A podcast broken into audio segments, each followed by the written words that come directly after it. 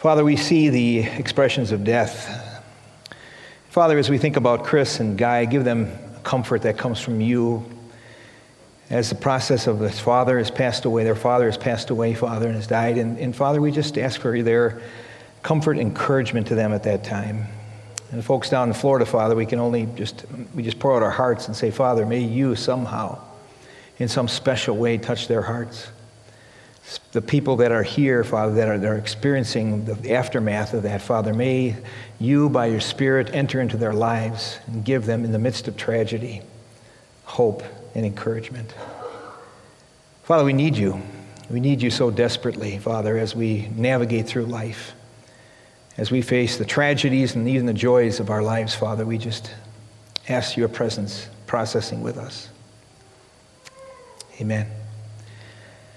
I hope with the past series on joy that you experienced some joy. I would encourage you to often refer to the book of Philippians.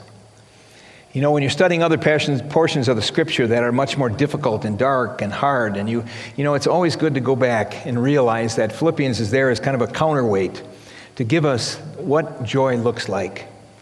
But now we want to turn our attention to this Lenten season. Because of his love, we are going to look at a variety of things because of his love. But they're all, in a sense, are going to surround the cross. What Christ has done for us, and, from identity to what he, how he's given us new life, we're going to be looking at, and the subjects are in the bulletin. You can look at them.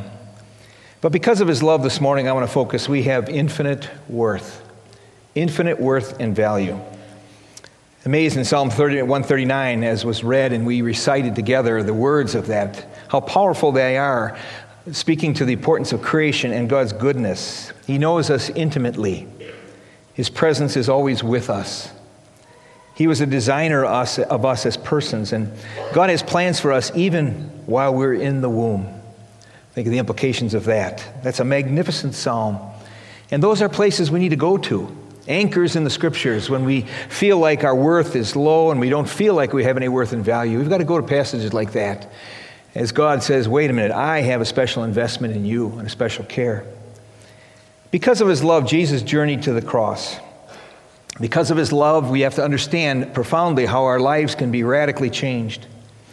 If we respond, as Pam in her prayer, respond to the gracious gift, because it is a gracious gift that God offers to humanity the gracious gift that we receive as fallen people, the hope that's found in the power of the gospel.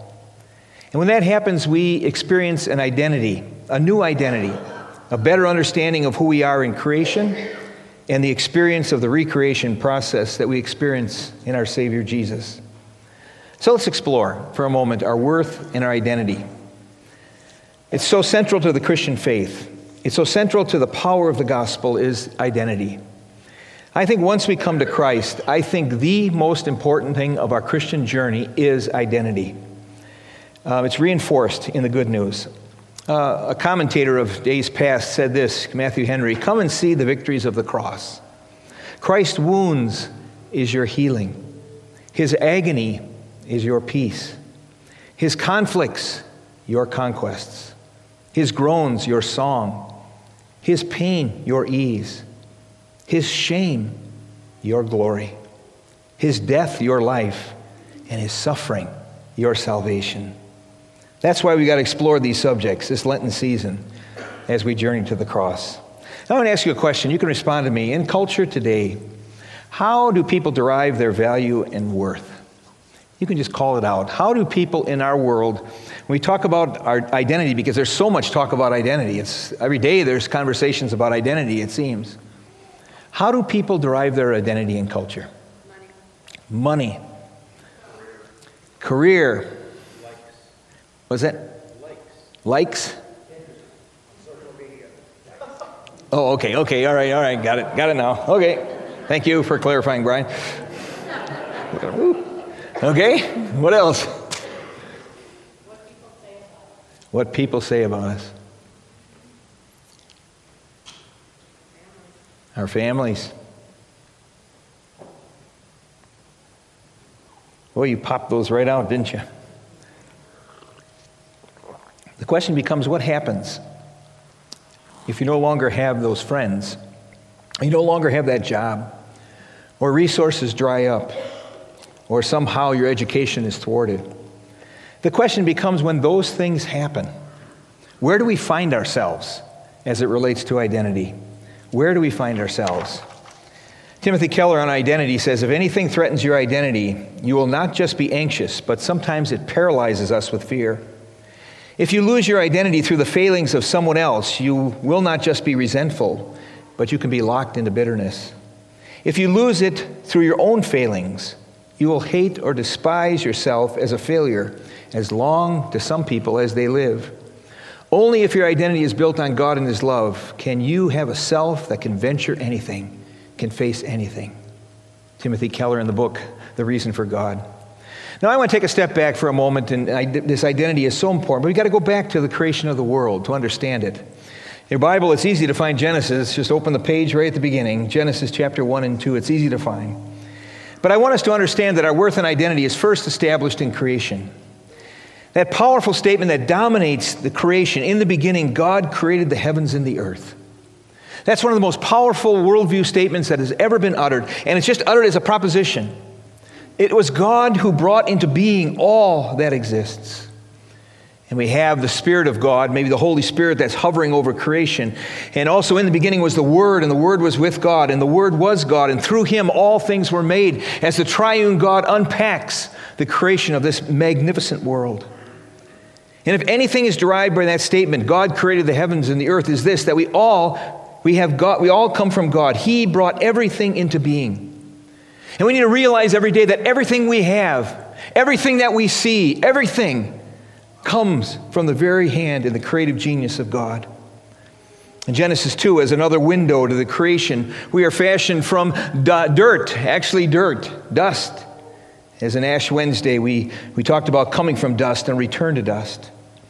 It's not the chemical elements that make us and our body that give us worth. It was the Spirit of God who breathed into that piece of dust and dirt that gave it life. It was the Spirit of God that gave life and we became living beings. And if you ever experience a loved one or somebody close to you that's died, right shortly after they die, you see the body shuts down. And you just simply see that the Spirit, the life, is gone. We understand we have a counter worldview to the worldview of God as the creator in materialistic evolution. There's a fellow by the name of Will Provine who died in 2015 who was an evolutionary biologist. And he said to us, physical matter is in motion is all that exists.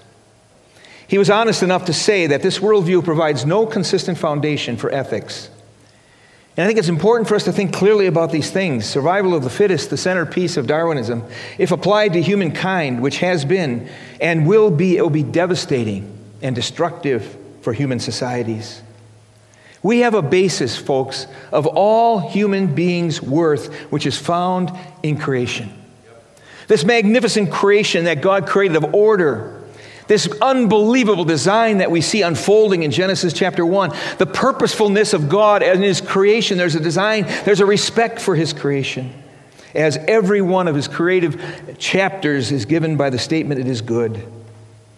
It is good. And every day we ought to think of the magnificent good of God's wonderful creation. But when He comes to the sixth day, He says something, it is very good. Because human beings, you and I, are the crown jewel of creation. We have something unique in God's design that the rest of the created world does not possess. Animals and other elements of creation have dignity in creation, but do not possess human personhood. Sorry, animal lovers. What is it? The biblical text says human beings, male and female, equally, are made in the image of God. We have the abilities possessed that allows us to share this unbelievable relationship with God. That we can think, we can have emotions and will. He gave us unique life and He declares our worth. He declares our worth and defines us as persons, regardless of what happens in our lives. He says to us, You are valued in my creation. You know, C.S. Lewis, when he wrote the, the Chronicles of Narnia, he salted throughout every one of them all kinds of theology. In the book Prince Caspian, there was a group of people, the Telmarines, who were pirates and who attacked Aslan's land of Narnia. And at the end as when they were defeated. Aslan gave them an opportunity to join in to what he was doing in Narnia. And they refused. Prince Caspian, who was a Telmarine, and he was from a group of pirates, he said, I wished, was just wished I came from more honorable lineage. At that point, the lion, Aslan, the God figure, makes a statement of theological anthropology that the readers were meant to hear and to claim as well. You come from the Lord Adam and the Lady Eve, and that is an honor enough to erect the head of the poorest beggar, and shame enough to bow the shoulders of the greatest emperor on earth. Friend, Caspian, you can be content with who you are. We can be content with who we are in creation. The implications are staggering.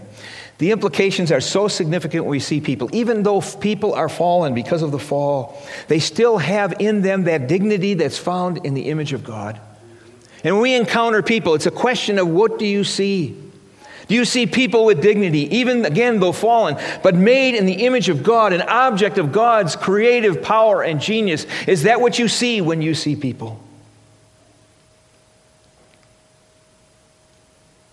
We not only have dignity in the creation as persons, but we have dignity of purpose. He made us to rule over all creation, to really to co-manage the world together with God. And God wants us to take responsibility in managing this world together with Him. Stewardship of the earth and the world is significant responsibility of human beings, and stewardship of the environment, Christians ought to be the forefront of such discussions because it's weaved into the purpose of creation. And the first task was the naming of the animals, and it's really significant how God says, with animals, you give them the name, and whatever the name you give them, that's what they are. He's not, he's not going to step in and say, what a lousy name you gave there. Because he made them to co manage the earth, and he's given responsibility goes to the, as he looks at all these animals that he's naming, naming and their counterparts, he realizes that he doesn't have anybody for him. And God, in his creative love, created Eve from the rib to come alongside Adam to share life together. Man and woman united in marriage, this spiritual, emotional, and physical union, which was God's design from the very beginning, affirmed by Jesus and the apostles. In creation, two most important elements were human dignity and a description of the family unit. If we neglect to affirm these values, these elements of creation, we suffer the consequences which we've seen throughout human history. But let's bring it more closely to the cross. We are the centerpiece of God's recreation in Christ. We cannot become whole persons unless we are both products of creation and products of recreation. I don't like the term product, a being of recreation. I love that passage of John, 1 John, that was read. See the great love of the Father has lavished on us.